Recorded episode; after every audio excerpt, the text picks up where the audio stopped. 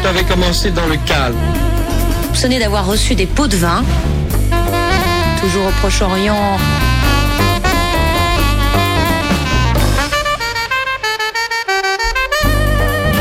Pas de moyens pour répliquer. Eux, ils ont gaz lacrymogène. Eux, ils ont les matraques, ils ont tout. Nous, on n'a rien, on a que les mains, on a que des pierres.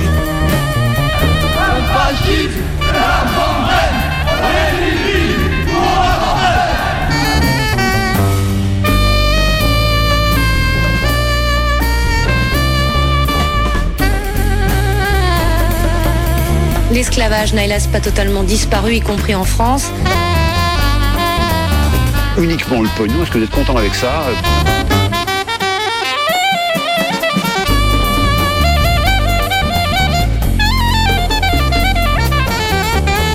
Une question se pose.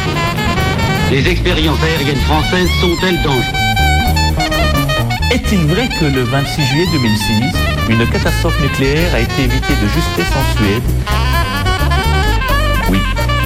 C'est parfaitement vrai.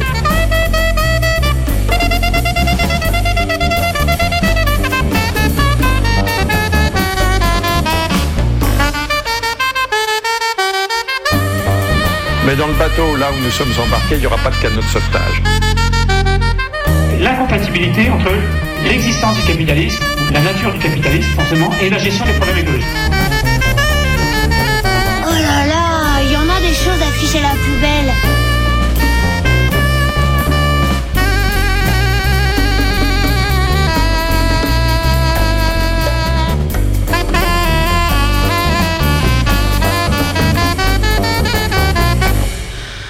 Hola, bienvenue à tous et à toutes pour ce Canu Info de ce jeudi 1er février 2024. Oui, nous sommes bien en 2024. Cette semaine, j'en suis sûre.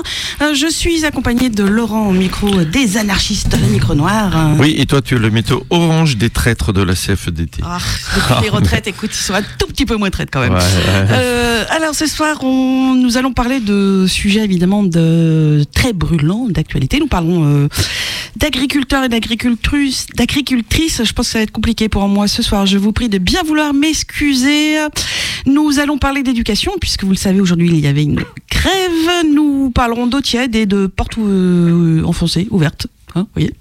Nous irons du côté du monde, voir ce qui se passe, et puis, et puis peut-être d'autres choses, voilà, euh, au fur et à mesure donc de ce jeudi 1er février 2024. Et donc c'est Laurent qui ouvre cette émission. Oui, je vais commencer par une- un petit truc agriculture euh, avec en, en deux parties. La première, bah, c'est les annonces euh, voilà, du quatuor de choc euh, qu'on a eu euh, aux alentours de midi. là. Donc euh, Attal, le maire, euh, fait Fesneau et Béchu. Alors vous me direz, Fesneau et Béchu, c'est qui?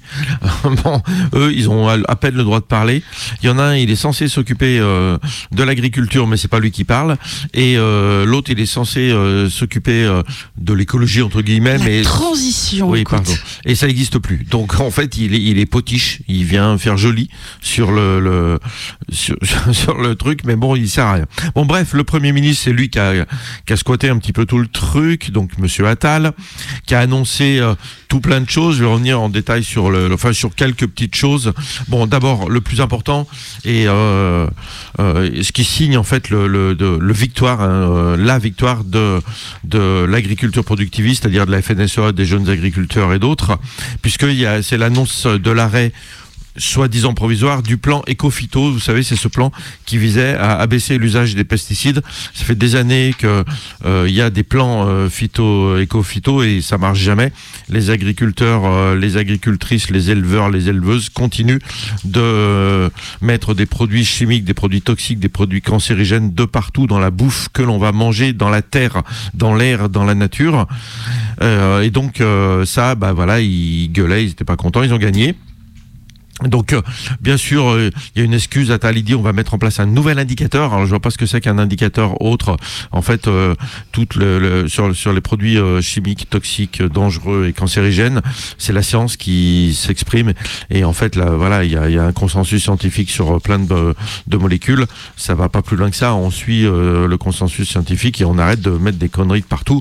Sauf si on a envie que les cancers se développent. Et a priori, ça a l'air d'être la volonté de la FNSEA et de Monsieur Attal Voilà, donc bon, euh, ça on s'y attendait. Alors ça va très loin d'ailleurs dans la, connerie, la bêtise, euh, puisque ils font une préférence nationale même sur les produits euh, phytosanitaires, phytosanitaires, parce que je vais citer la phrase d'Attal, il dit euh, j'ai décidé de prendre sans délai une clause de sauvegarde sur le pesticide thiaclopride, euh, donc qui interdit les qui, son, truc, il va interdire les importations de fruits et légumes traités avec ce pesticide parce qu'il est interdit en Europe, mais euh, mais euh, pas encore.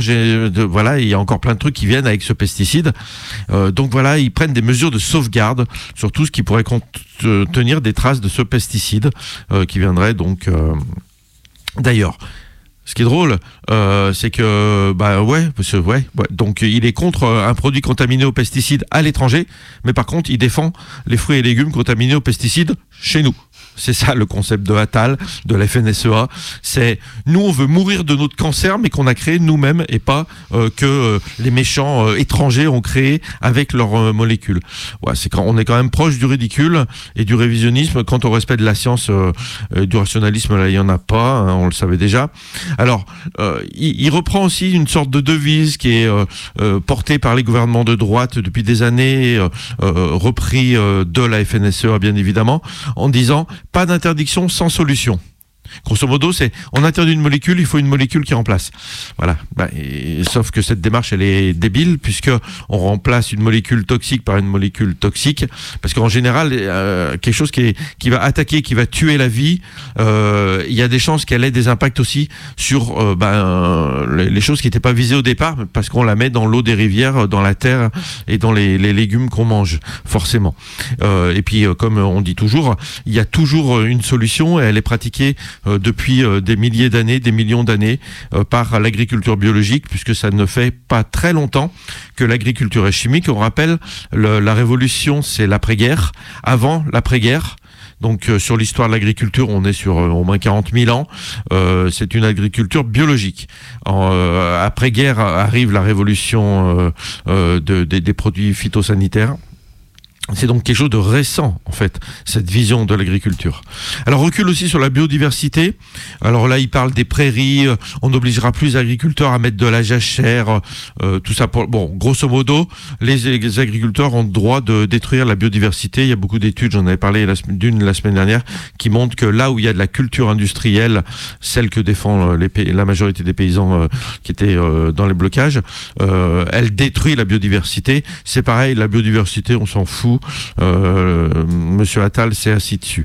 Le Premier ministre a aussi inscrit un truc qu'on ne comprend pas bien, euh, l'objectif de souveraineté dans la loi. Grosso modo, il veut trouver un indicateur en disant euh, il faut que on soit souverain. En fait, alors souverain, ça veut dire qu'on ne dépend pas des autres. C'est ça la souveraineté. Le truc, c'est que c'est totalement ridicule sur l'agriculture, parce que euh, ces amis euh, agriculteurs pollueurs, euh, ils sont seulement 10% à acheter des tracteurs français. Il y en a aucun qui utilise quasiment un carburant produit ici. Ils achètent tous du carburant qui vient de l'autre bout du monde. Les produits phytosanitaires et les engrais chimiques, eh ben, ils viennent aussi majoritairement d'ailleurs. En fait, il reste quoi de français? Comment il veut faire la souveraineté? Ah, faut que la plante elle pousse ici. Même si tout ce qu'on met dedans la plante vient de l'extérieur, si ça pousse ici, c'est français. C'est ça, c'est beau quand même. La réappropriation comme ça, euh, c'est le droit du sol de l'agriculture quelque part, mais c'est quand même très ridicule. Ensuite, il a parlé de la concurrence déloyale et là, il a été au, sommet du mensonge, puisque et c'est pas le seul, il a été repris depuis d'ailleurs par d'autres euh, élus de son camp qui trouvent que la concurrence déloyale euh, mise en œuvre par les accords de libre-échange, c'est pas normal. Il a dit il n'est pas question pour la France d'accepter ce traité. Donc là, il parle du Mercosur, mais il y en a eu d'autres. hein. Il n'y a pas que celui-là qui est dénoncé. C'est clair et net, c'est ferme. C'est drôle quand même, ou c'est triste, parce qu'en fait, euh, ce sont les élus de son parti qui ont voté euh, et qui défendent les traités de libre-échange. Ah oui, mais non, mais là, devant les agriculteurs, on ment, on fait l'inverse. Bon, on est dans le, championnat du monde de l'hypocrisie, hein, je pense. Alors après, euh, ils, ils ont remis une couche sur on va contrôler l'origine française des produits, on va contrôler ce que fait la grande distribution, on va contrôler, contrôler, contrôler. Et là, ils nous expliquent qu'il va y avoir 10 000 contrôles sur l'origine des viandes, tout ça. Euh, euh, parce que euh, le discours d'Attal, c'est de dire, euh, en fait, les produits français sont de meilleure qualité. Alors ça, déjà c'est un mensonge. Un produit français n'est pas de meilleure qualité. Euh, non, si vous avez un produit bio qui vient euh, d'ailleurs, il est meilleur que le produit contaminé euh, élevé dans le ou, qui a poussé sous l'agriculture traditionnelle. Donc c'est pas la localisation ou la nationalité euh, qui fait la qualité d'un produit. Et puis cette idée de contrôle, c'est juste très drôle. Ça fait des années que les gouvernements de droite, de centre droit et du PS qu'on met dans la même dans, la même démarche libérale ont supprimé des centaines, des milliers, des dizaines de milliers d'emplois publics dans les organismes de contrôle, hein, euh, la DGCCRF entre autres. Donc là, euh, euh, Attal, puis sur- repris par Monsieur le Maire, annonce la multiplication des contrôles, sauf qu'en fait, euh, on ne sait pas comment ils vont les faire ces contrôles. Ils ont viré tout le monde. J'avoue que c'est un point qui nous a fait bien marrer, enfin Ouais. les autres aussi. Mais celui-là, ça nous a fait bien rire parce que l'histoire des contrôles, bah déjà, c'est là aussi enfoncer des portes ouvertes, hein, puisque ces contrôles, ils sont censés se faire simplement. Quand on a entendu Monsieur le Maire nous prétendre que euh, on savait qu'il y avait beaucoup de produits euh, qui étaient étiquetés euh, bleu, blanc, rouge et qui n'étaient pas français. Alors là, ça voudrait dire que donc on a euh, des vendeurs de viande, euh, puisque c'est ça dont il nous parlait, de la bidache, que en fait, bah, c'était tous des menteurs, hein, les vendeurs de viande, qui sont industriels ou pas. Donc moi, je me suis demandé où est-ce qu'il était allé chercher cette. on le sait bien tous que la plupart de. Alors là, je me suis dit bon, ah bon, il y a donc un scandale sanitaire en France sur la provenance donc des produits issus de l'animal mort. Euh, bon, là, je suis quand même, j'étais quand même estomaqué. Je me suis dit merde, on nous ment donc de partout. Il y a donc un énorme complot euh, des euh, vendeurs de viande et d'animal mort. Bon, on, a quand même eu vraiment du du, sur cette question du contrôle et du nationalisme, comme tu dis, le bleu, blanc, rouge, parce qu'il paraît qu'il va y avoir à nouveau des étiquettes bleu, blanc, rouge. Ben, les mecs, ils les mettent déjà justement pour pouvoir vendre. Oui, et puis Euh, euh, on euh, les comme, produits comme bleu, blanc, rouge, tout à hein. l'heure, c'est quoi qui est bleu blanc rouge? C'est juste l'endroit où il, où, la bête elle a, elle a grandi, elle aura bouffé euh, du grain qui vient euh, du Brésil. Enfin voilà, c'est ça a pas vraiment de sens tout ça. Et puis il a dit aussi qu'il allait re- repenser, renégocier la question des retraites des paysans. Et là, là, là, j'ai failli casser mon poste de radio parce que on s'est battu euh, euh, l'année dernière contre la réforme des retraites et euh, les agriculteurs de la FNSEA en 5-5, ils ont le droit de renégocier. Donc voilà, c'est c'est quand même triste de voir euh, tout ça.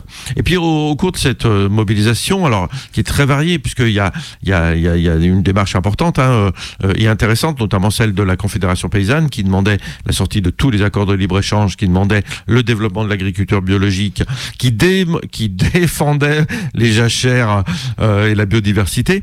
Eux, ils sont quand même euh, minimisés. Mais il y a un syndicat qui a explosé médiatiquement et dont on va reparler tout de suite, euh, qui s'appelle la coordination rurale. Alors on les voit, ils ont des bonnets jaunes poussins avec le sigle CR dessus, Confédé- Confédération, coordination rurale. Et donc voilà, ils ont ils sont rentrés, ils ont eu une heure de célébrité un petit peu, notamment quand ils sont montés sur Rungis et ils se sont fait arrêter, c'est eux qui se sont fait arrêter. D'ailleurs, ils ont eu un des responsables a tenu des propos très agressifs, très méchants, il était pas content. Euh, alors en fait, c'est le deuxième syndicat agricole français. Euh, le premier, c'est la FNSEA. Ils ont eu 55% des votants, des, des, des voix plutôt. Euh, le deuxième, c'est euh, ce syndicat-là, la coordination rurale, avec 20%. Et le troisième, c'est 19%, la Confédération paysanne.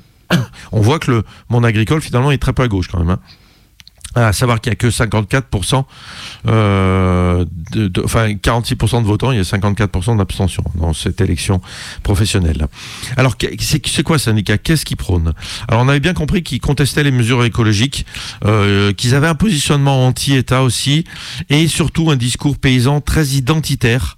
Euh, alors, ce qui souvent les fait euh, apparaître comme étant euh, d'extrême droite. On va voir si, ça justifie. Alors en fait, l'histoire de la coordination rurale est née euh, de la lutte contre l'Europe et contre la politique agricole commune notamment. Euh, D'après eux, c'est ça qui fait baisser les prix de, des produits. Ce qui est ce qui est ce qui est pas juste, hein, parce qu'en fait, ils négocient pas avec l'Europe, ils négocient avec le- les centrales de la grande distribution qui sont pas européennes en fait. Ça, ça passe pas par l'Europe, mais ça, bon, ça fait partie de la propagande. Donc, euh, donc voilà, euh, ils ont ce discours-là d'avoir des justes prix, ce qui fait que le, positionnement est, est moins radicalement euh, productiviste certaines fois que la FNSEA. Ça, c'est.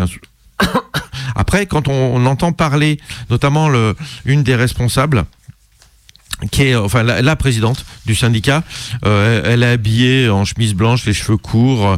euh, et en fait, elle parle et on, euh, a l'impression d'entendre une patronne de PME ou de d'artisanat, euh, parce que il y a ce discours euh, très proche de, de, de ce qu'était le poujadisme un petit peu. Euh, et en fait, oui, c'est une ex-banquière hein, qui, est, qui est patronne d'une PME, euh, enfin qui pourrait être patronne d'une PME et qui est éleveuse. Donc, euh, mais elle vient de la banque, donc euh, c'est voilà, elle a, euh, ils ont, ils, ils sont un peu décalés euh, parfois. Alors ça, c'est la bosse. Mais alors, si on écoute, après, on peut écouter euh, euh, leur discours pour comprendre leur positionnement. Euh, Notamment Laetitia Pluma, qui est membre du comité de direction du syndicat, qui s'est pas mal exprimée. Euh, elle, dans le discours, hein, c'est euh, ils veulent une, politique protectionniste pour l'agriculture. Euh, mais juste sur les produits qui rentrent, pas sur le- les tracteurs, les choses dont ils se servent. Hein, ils, sont, ils, sont hyper hypocrites là-dessus. Ils veulent sortir des accords de libre-échange. On se dit, bah tiens, ils ont le même discours que la Confédération paysanne. Euh, et euh, ils sont contre la surtransposition des normes européennes écologiques. Alors la surtransposition, hein, c'est une fake news. C'est porté par la droite et l'extrême droite depuis des années et par les agriculteurs de droite qui font croire qu'en fait la France, elle, euh, elle va plus loin que l'Europe, elle transpose les normes avant, etc.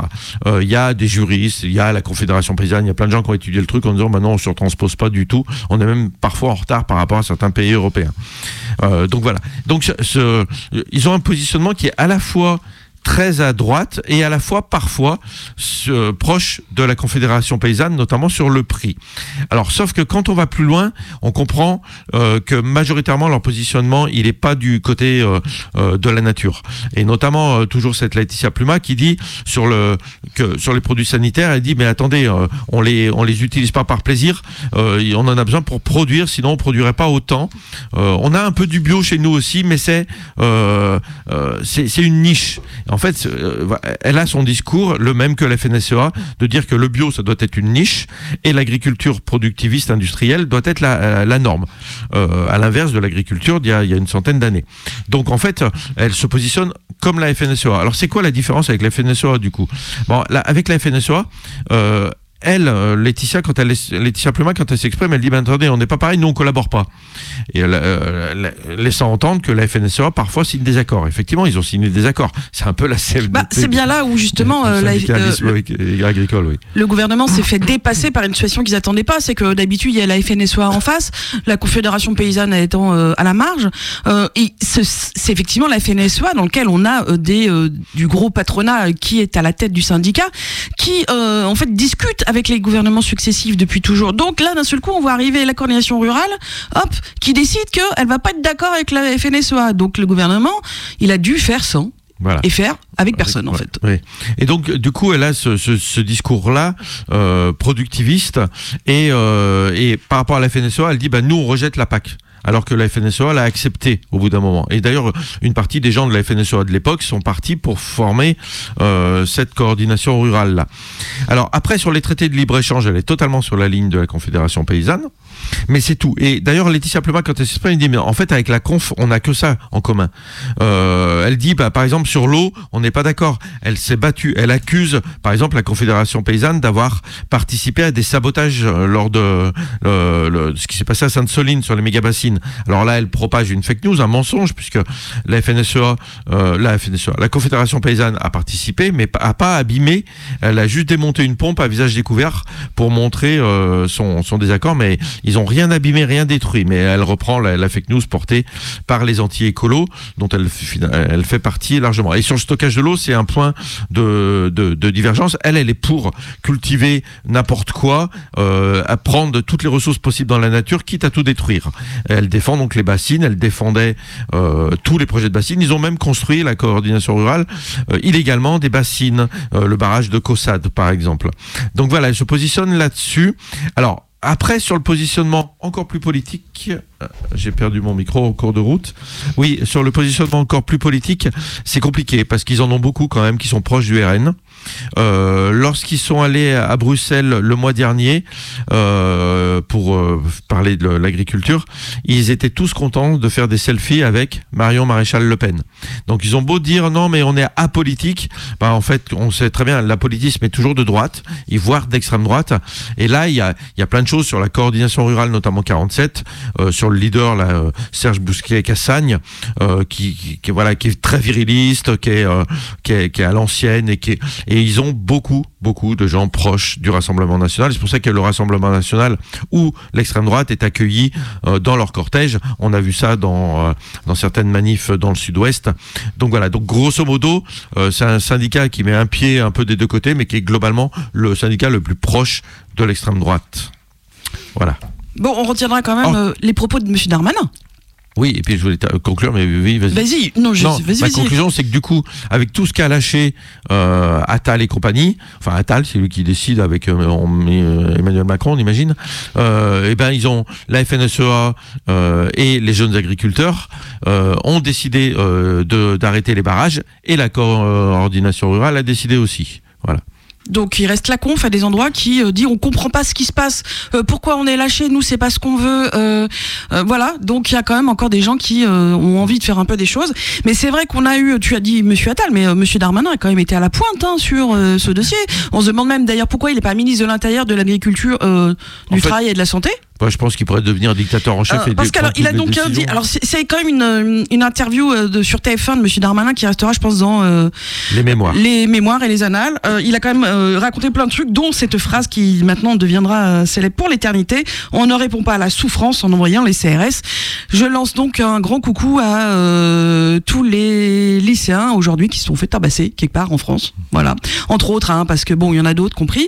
Pour dire aussi qu'il y a un mouvement à Bruxelles, qu'aujourd'hui on a pu voir des, euh, agriculteurs, agricultrices euh, se prendre du canon en haut, hein, parce que bon là, du coup on est à Bruxelles.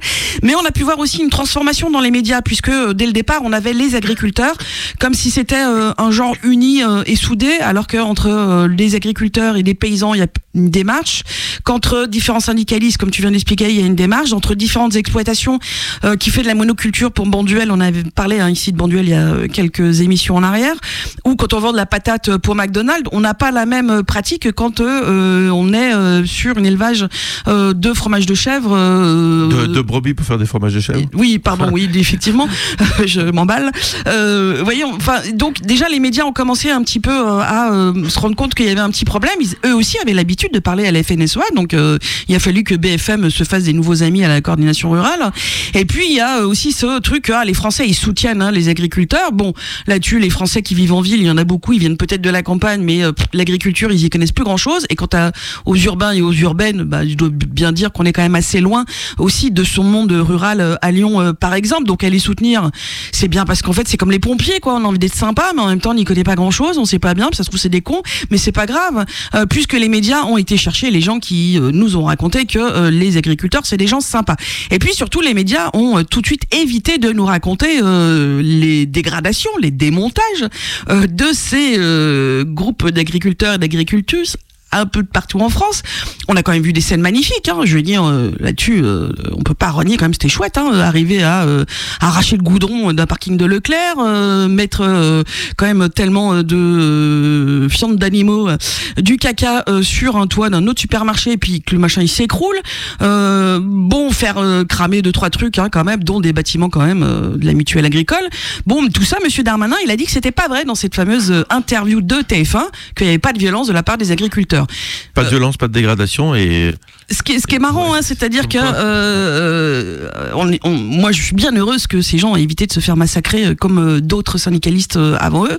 Et, euh, mais euh, c'est intéressant dans la bouche de Monsieur Darmanin euh, d'avoir euh, cette protection. On a euh, senti dans cette interview, mais c'est pas la première fois, ce qui fait euh, le passage de la barrière, euh, c'est est-ce qu'on attaque ou pas les flics? Parce que les médias ont aussi aimé nous raconter qu'il y avait une solidarité. hein. Euh, donc moi, j'aimerais vous envoyer euh, lire euh, une solidarité entre la police euh, et les agriculteurs. Donc moi, je vous envoie lire un papier qui est sorti sur le site de Politis de Luna Gutiérrez et de Maxime Sirvins qui s'appelle Sur la 15 avec les agriculteurs entre détermination et connivence où on nous raconte justement un petit peu ce copinage euh, entre les euh, uns et les autres, les unes et les autres aussi. euh, comment, voilà, bah, finalement, on s'est bien entendu hein, sur certaines, certains blocages. Donc, c'est assez marrant. C'est tant qu'on on, s'en prendrait pas au- la police, tout va bien. On rappelle qu'à Sainte-Soline, s'il n'y avait pas eu la police, il y aurait eu peut-être un truc de démonté, mais il n'y aurait pas eu d'autre affrontement. Encore une fois, si la police n'est pas là, il n'y a pas d'affrontement avec la police. Donc c'est toujours la faute de la police. hein. N'oublions pas quand même euh, notre position dans cette émission. En tout cas, cet article, il est très très bien. Je vous incite à le lire. Euh, ça m'a posé aussi la question de savoir comment euh, les les ouvriers agricoles avaient été euh, appelés à manifester aux côtés de leur patron. Euh, c'est vrai que moi, mon patron, euh, mes patrons ne sont pas venus avec moi manifester euh, lors euh, euh, de la tentative de sauvegarder notre retraite. Euh, J'aurais bien aimé, mais là, c'est vrai qu'on se demande un petit peu. Donc, si jamais c'est votre cas, bah, n'hésitez pas à nous contacter. Moi, ça m'intéresse de savoir si vous avez été libre d'esprit ou pas. Vous avez eu votre mode de pensée ou pas, voilà, sur ces questions-là, et comment vous avez été peut-être solidaires les uns et les autres. Voilà, moi, c'est vraiment des questions qui m'intéressent. Donc, si vous êtes au courant, n'hésitez pas à nous contacter.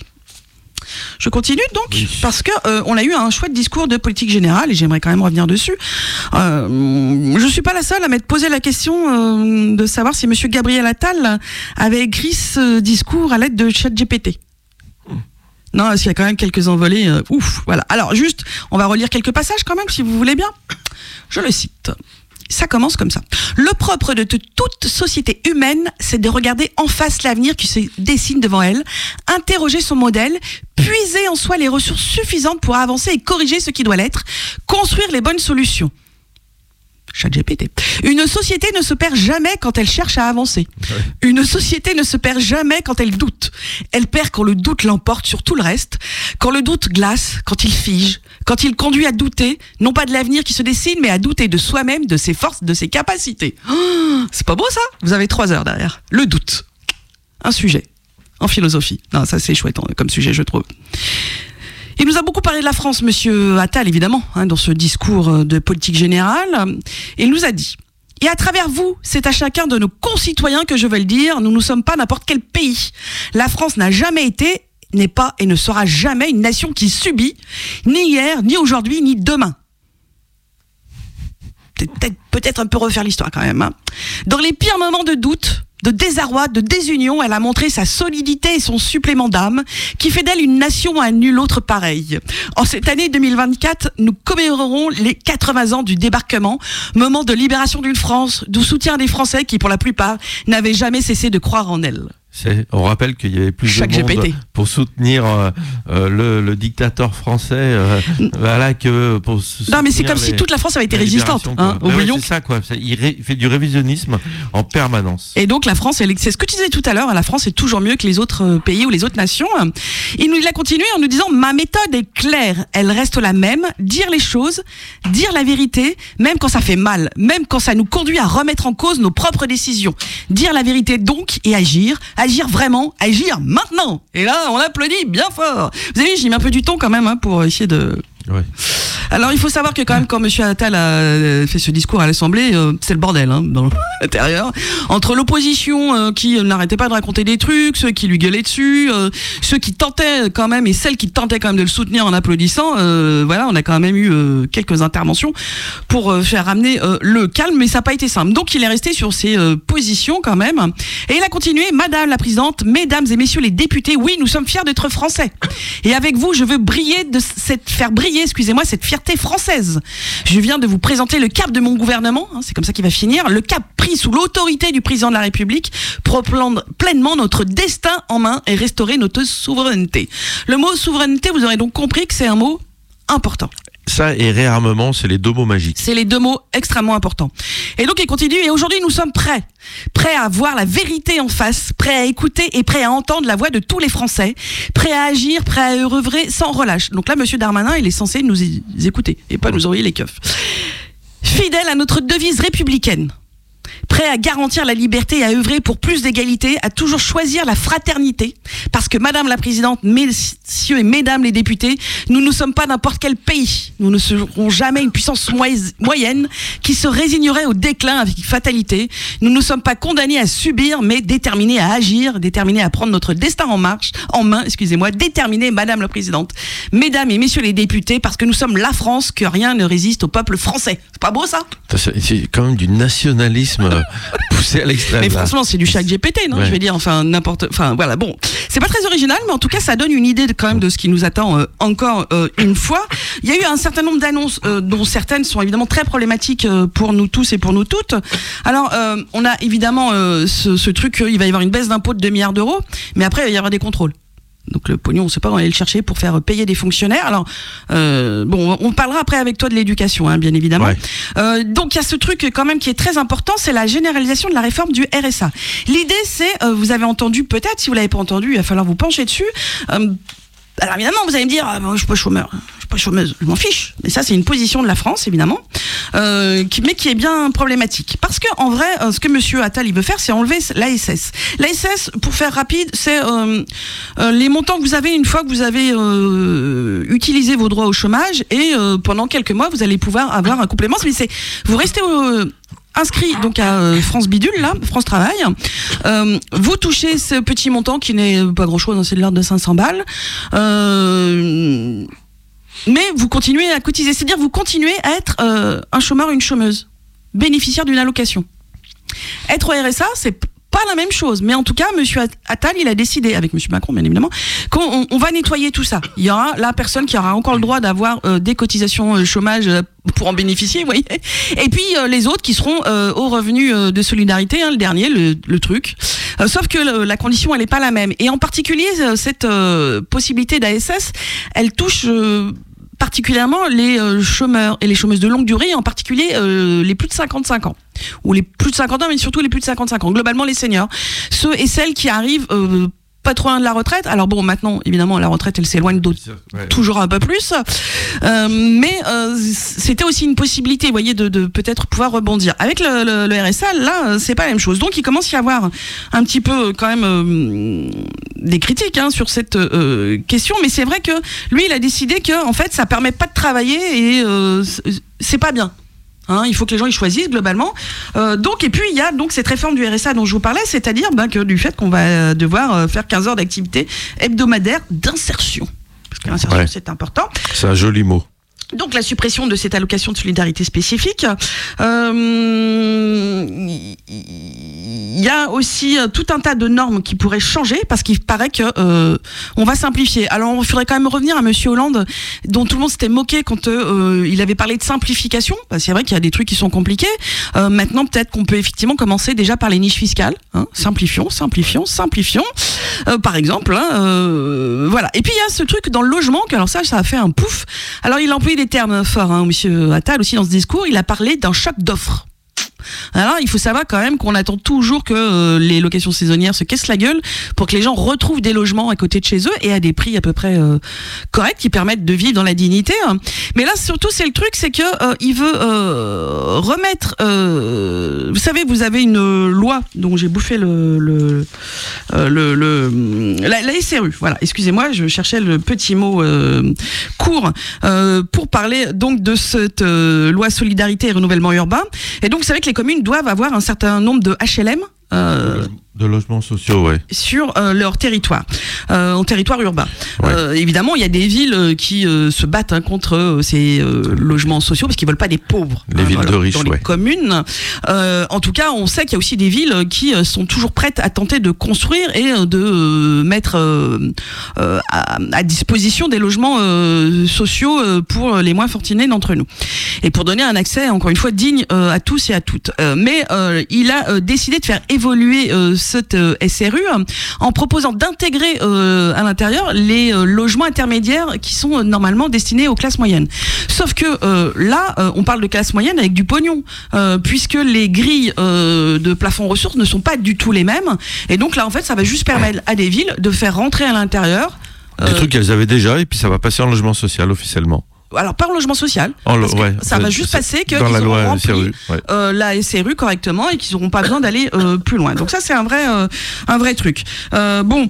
euh, pff, franchement, euh, il n'a pas annoncé sinon euh, grand chose qui va nous permettre d'être plus heureux. hein, il faut quand même le dire.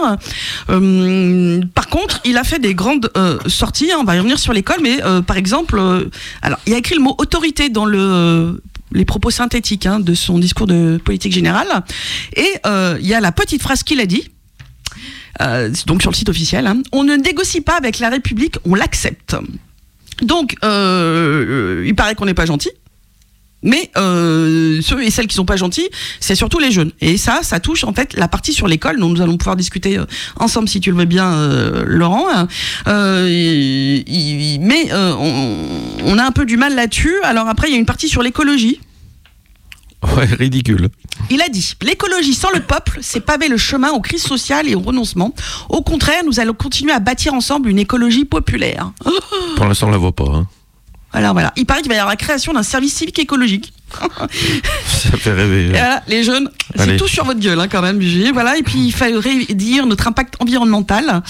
Euh, et puis surtout, surtout, hein, dans les quatre points, il y a donc euh, service civique écologique, euh, initiative pour réduire l'impact environnemental des 50 sites industriels qui émettent le plus d'emballage plastique en France, lancement d'un plan de contrôle sur la traçabilité des produits pour garantir un commerce équitable.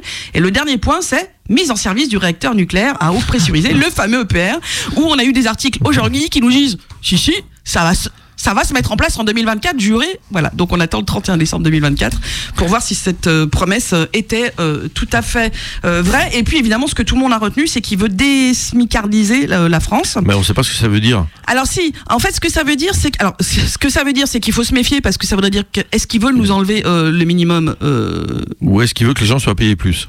Et voilà. Alors, pour l'instant, il nous dit qu'il, qu'il- globalement, on, on a appris qu'il voulait pas enlever le SMIC, que euh, c'était une fierté de la France. On est bien content d'avoir une fierté en France, hein, c'est vrai. Bon, c'est Salaire lui, minimum, hein. euh, mini- Ouais. salaire minimum, c'est quand même pas mal. Euh, d'autres pays en sont venus aussi euh, à là. Par contre, euh, effectivement, euh, il tape à la fois sur les patrons et sur la fiscalité. C'est très marrant puisqu'il dit, euh, en fait, euh, il y a des gens qui sont au SMIC. Dès qu'on les augmente un peu, les patrons, ils veulent pas les payer parce qu'il y a des cotisations. Vous savez, c'est les lois Fillon euh, à l'époque. Euh, ben, les cotisations, elles baissent. les cotisations patronales. hein, voilà. Et puis, euh, du coup, euh, euh, bah, en fait, les patrons, ils veulent pas augmenter les gens au-dessus du SMIC parce qu'ils y perdent leur intérêt. Ce qui est tout à fait vrai. hein, voilà, voilà. Et puis, en plus, de l'autre côté, les smicards, ils touchent des aides. Alors, du coup, ici, qu'est-ce qu'on fait? Ça pose souci. il faut rééquilibrer. Moi, dans la bouche de Monsieur Attal, le rééquilibrage, euh, je m'en méfie. Donc, c'est aussi peut-être quelque chose, cette désmicardisation, je vais avoir du mal avec ce mot, qu'il va peut-être falloir aussi euh, surveiller. Et puis surtout, hein, on va y venir avec l'école. hein, tu casses, tu répares, tu salitis, nettoies. Ça, Ouais, c'est ouais, pour ça, les je l'avais celle-là. Euh, euh, parce que les jeunes, ils sont tous euh, des délinquants. Ouais. Vous saviez pas? Ouais, non, bah bah non. si. si, si, on le savait. Eh ben voilà, allez, la suite. Bon, bah voilà, aujourd'hui c'était journée de grève et de mobilisation euh, pour les personnels de l'éducation nationale. Euh, et bah, on va du coup, on va reparler de la, de la chef, euh, de la bosse, euh, de la patronne de l'éducation nationale, Amélie Oudéa Castera, qui sort un- une connerie où on apprend une, une aurore euh, tous les deux jours, hein, ou qui sort une connerie tous les deux jours, ça dépend. Euh, donc là, la nouveauté du jour, ça vient de Mediapart, qui a révélé euh, qu'elle s'était battue quand elle était ministre, que ministre des Sports, maintenant elle est ministre de tout, dont de l'éducation et des sports, euh, pour faire la promotion d'une école privée hors contrat, dirigée par un de ses amis ou une de ses connaissances, Michel Naniche, professeur de mathématiques et euh, amateur de tennis, puisque le but de cette école, c'est de mélanger sport et euh, éducation. Alors le, le but de la démarche euh, qu'elle a soutenue, c'est quoi? Ben, C'est euh, cette école qui s'appelle Diagonale, qu'elle devienne, qu'elle passe sous contrat avec l'État. Donc c'est-à-dire que ça lui fasse rentrer beaucoup d'argent, puisque les enseignants de, passeront sous statut payé par l'État au lieu d'être payés par l'école elle-même. Une école qui facture euh, son année entre 4900 et 6900 euros, euh, accueille une école qui accueille notamment pas mal de jeunes sportifs. Donc, euh, euh, elle s'est battue euh, pour pour cette école puisqu'elle est un petit peu des, en difficulté cette école privée privée hein, donc pour l'instant hors contrat et donc elle a fait moult efforts pour essayer de qu'elle ait son agrément pour passer ce fameux contrat avec l'État. Euh, donc depuis on le sait donc maintenant euh, elle est un peu coincée.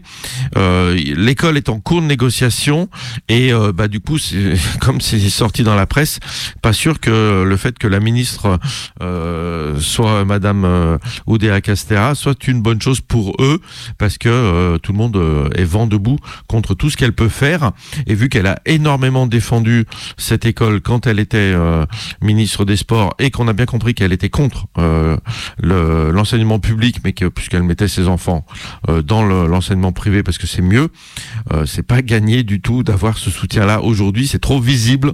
Euh, voilà. On espère surtout que l'école l'aura pas.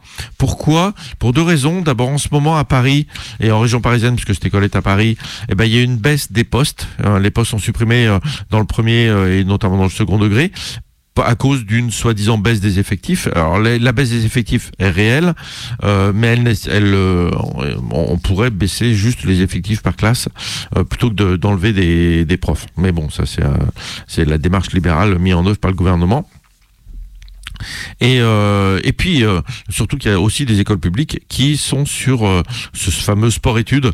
Euh, donc, euh, faire rentrer euh, cet établissement indirectement en, dans, dans les liens avec l'État serait une mauvaise idée. Donc voilà, on a appris ça.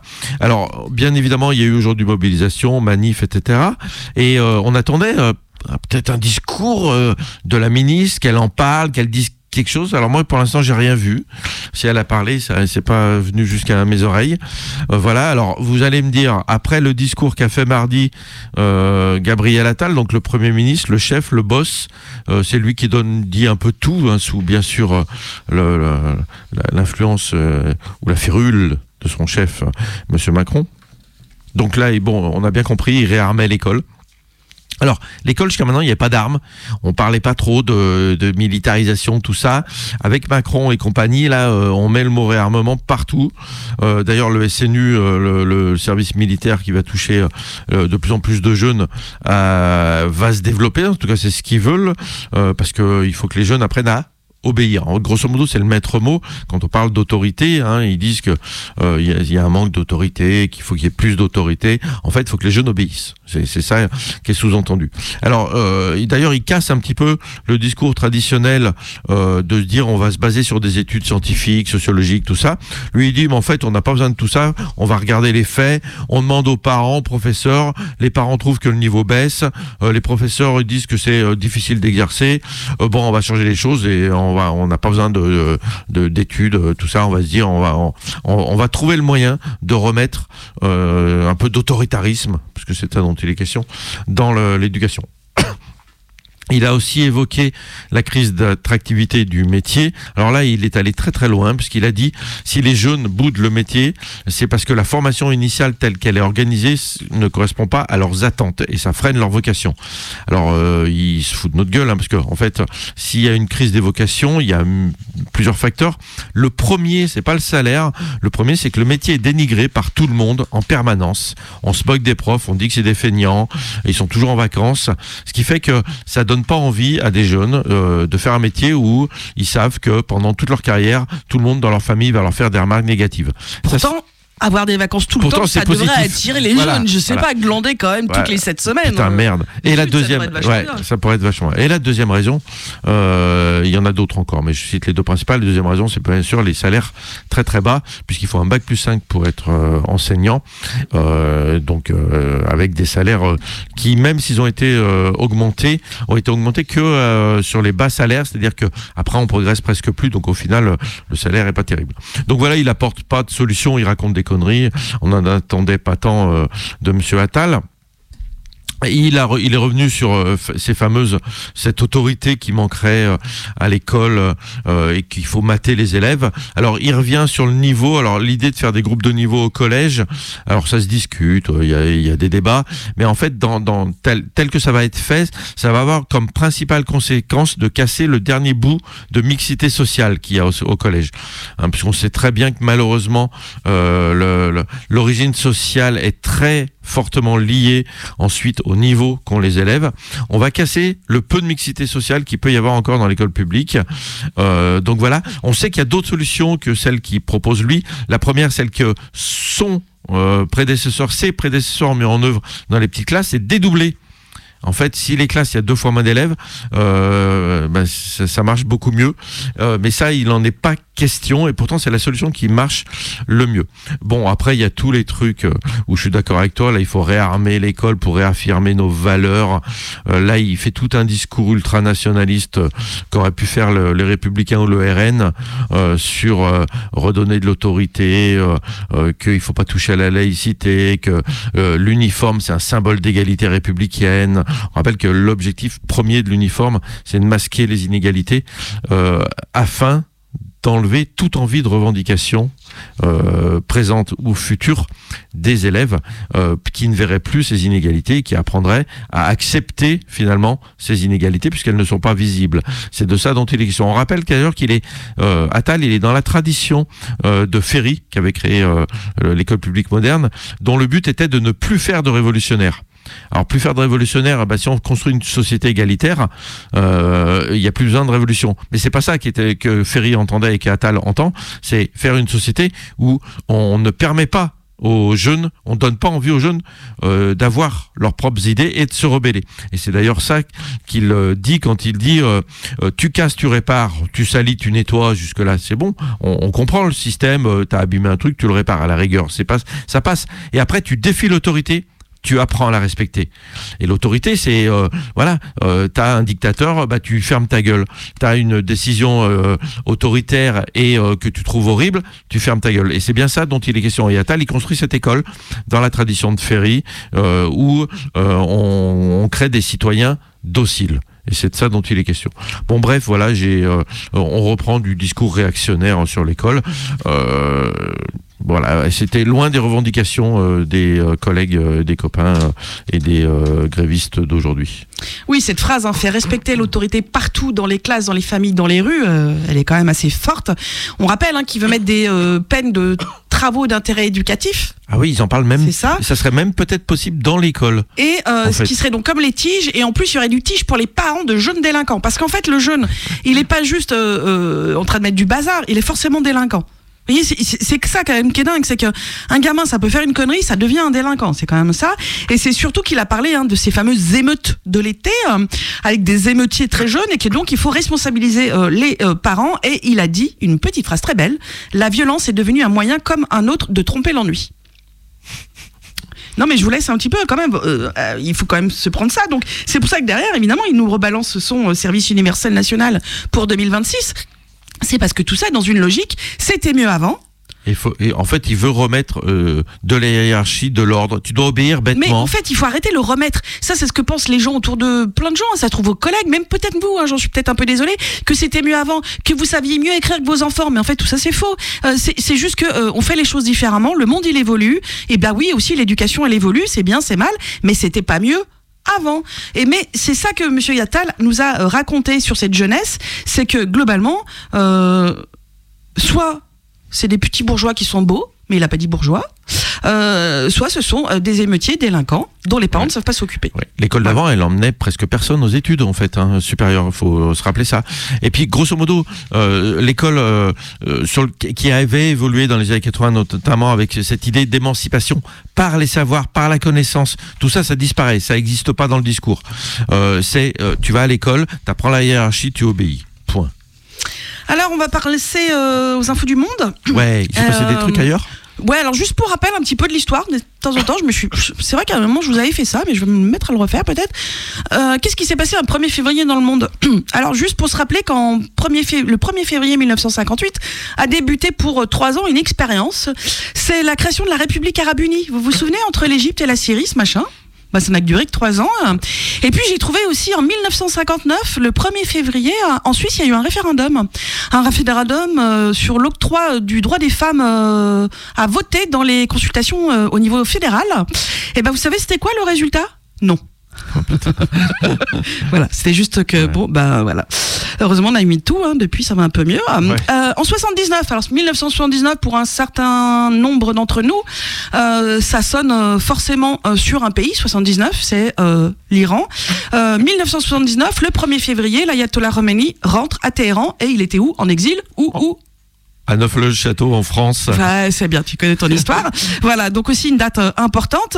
Euh, 1990, malheureusement aussi, euh, c'est euh, le 1er février, le renfort euh, et l'arrivée des troupes serbes au Kosovo, hein, où il y a la majorité de la population est euh, albanaise. Euh, c'est toujours le merdier hein, par là-bas. Il faut se rendre compte, on est en 2024 quand même. Et puis euh, le 1er février euh, 1991, on a un président, euh, Frédéric de Klerk, qui annonce euh, le début, quelque chose pour l'abrogation euh, de l'apartheid en Afrique du Sud. Donc aussi une date euh, à euh, retenir, voilà un petit peu pour euh, un rappel historique. Alors qu'est-ce qui s'est passé dans le monde? Euh, Il nous reste peu de temps, donc euh, je vais essayer de te laisser moi la parole encore derrière. Non, sinon, c'est pas grave. Euh, j'ai appris en Russie que la commission électorale avait publié la déclaration financière de Monsieur Poutine. Et ben Vladimir, il est pas si riche hein, finalement. Hein. Il déclare pas grand-chose. Hein. Euh, moi, j'ai appris qu'il avait euh, deux voitures gaz M21 fabriquées en 1960 et 1965. C'est peut-être des voitures de collection. hein. Il a une caravane de, de camping de 1987 euh, et une Lada Niva de 2009. Il a alors des économies sur 10 comptes bancaires russes, pas ailleurs. Russe, c'est précisé, euh, pour euh, euh, alors j'ai les chiffres en dollars, vous m'en excuserez, euh, pour euh, 600, un peu plus de 600 000 dollars. C'est pas crédible. C'est pas mal. Ouais. Sauf qu'on sait que en fait Monsieur Poutine il a des pépettes et pas qu'en Russie, hein, quand même. Euh, on a appris aussi qu'il avait un petit appartement de 77 mètres carrés avec un garage de 18 mètres carrés à. Saint-Pétersbourg. Petit chez soi.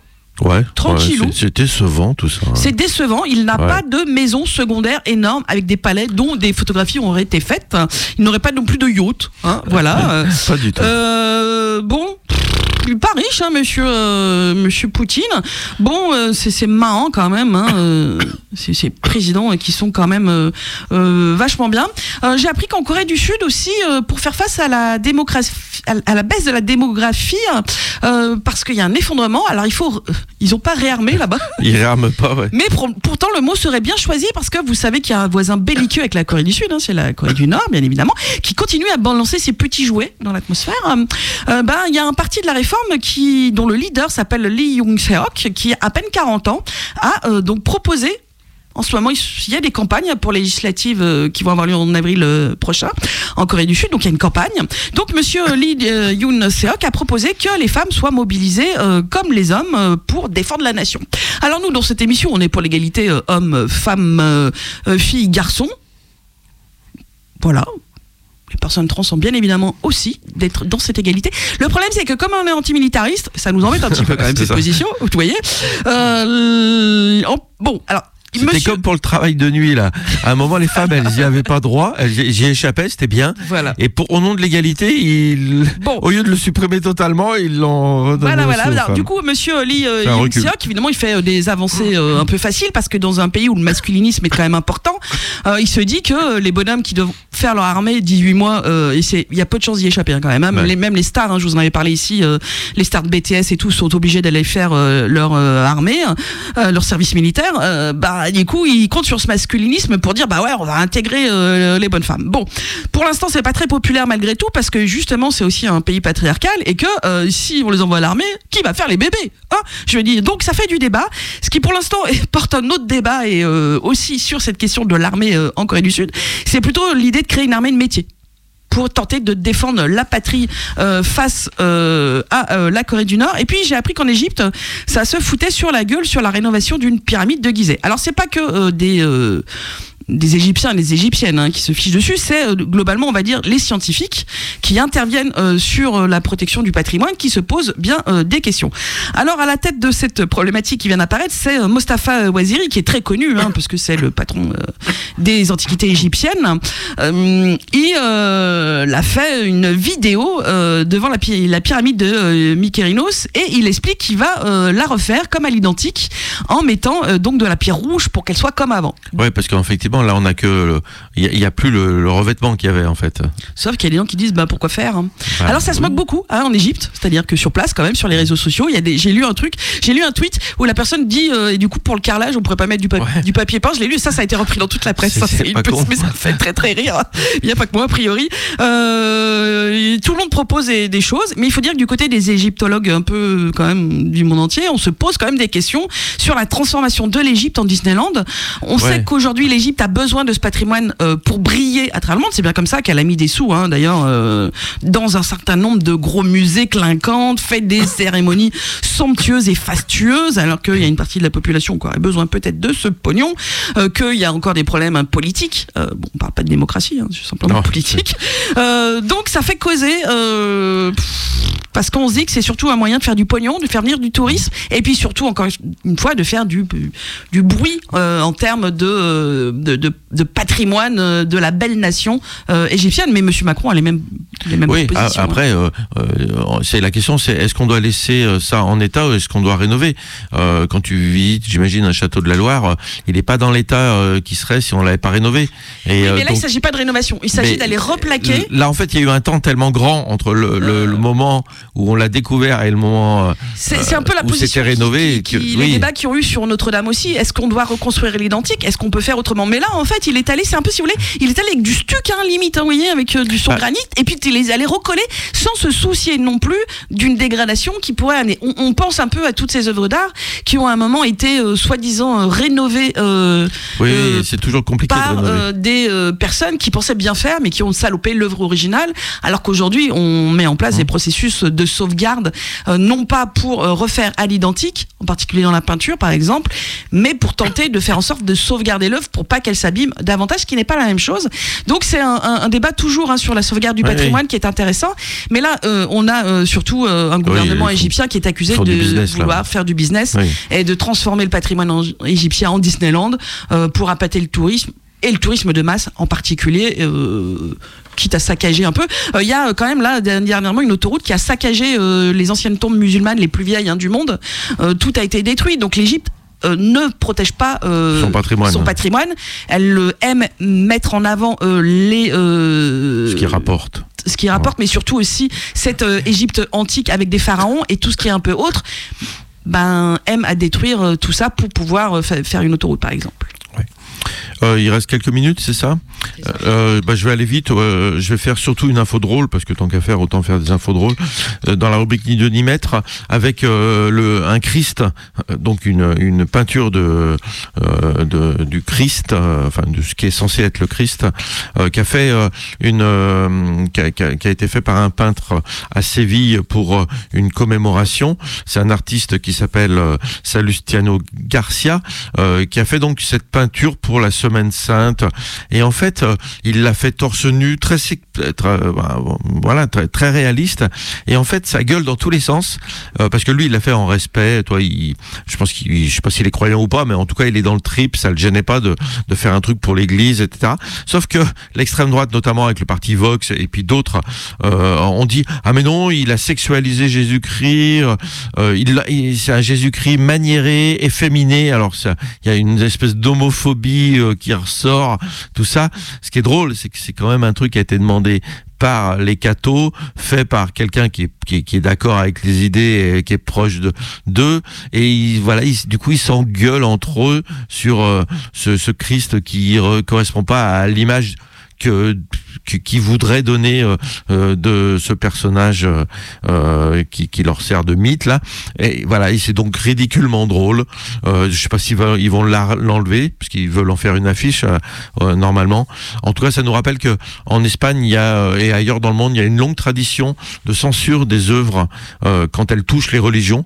Là c'est vraiment un truc ridicule parce que c'est fait par des religieux pour des religieux, pour des religieux, pour défendre la religion et pour donner une autre image. C'est pas une œuvre provocatrice en fait au départ, Euh, mais on se rappelle que euh, il y a un musée euh, à Barcelone sur les œuvres interdites.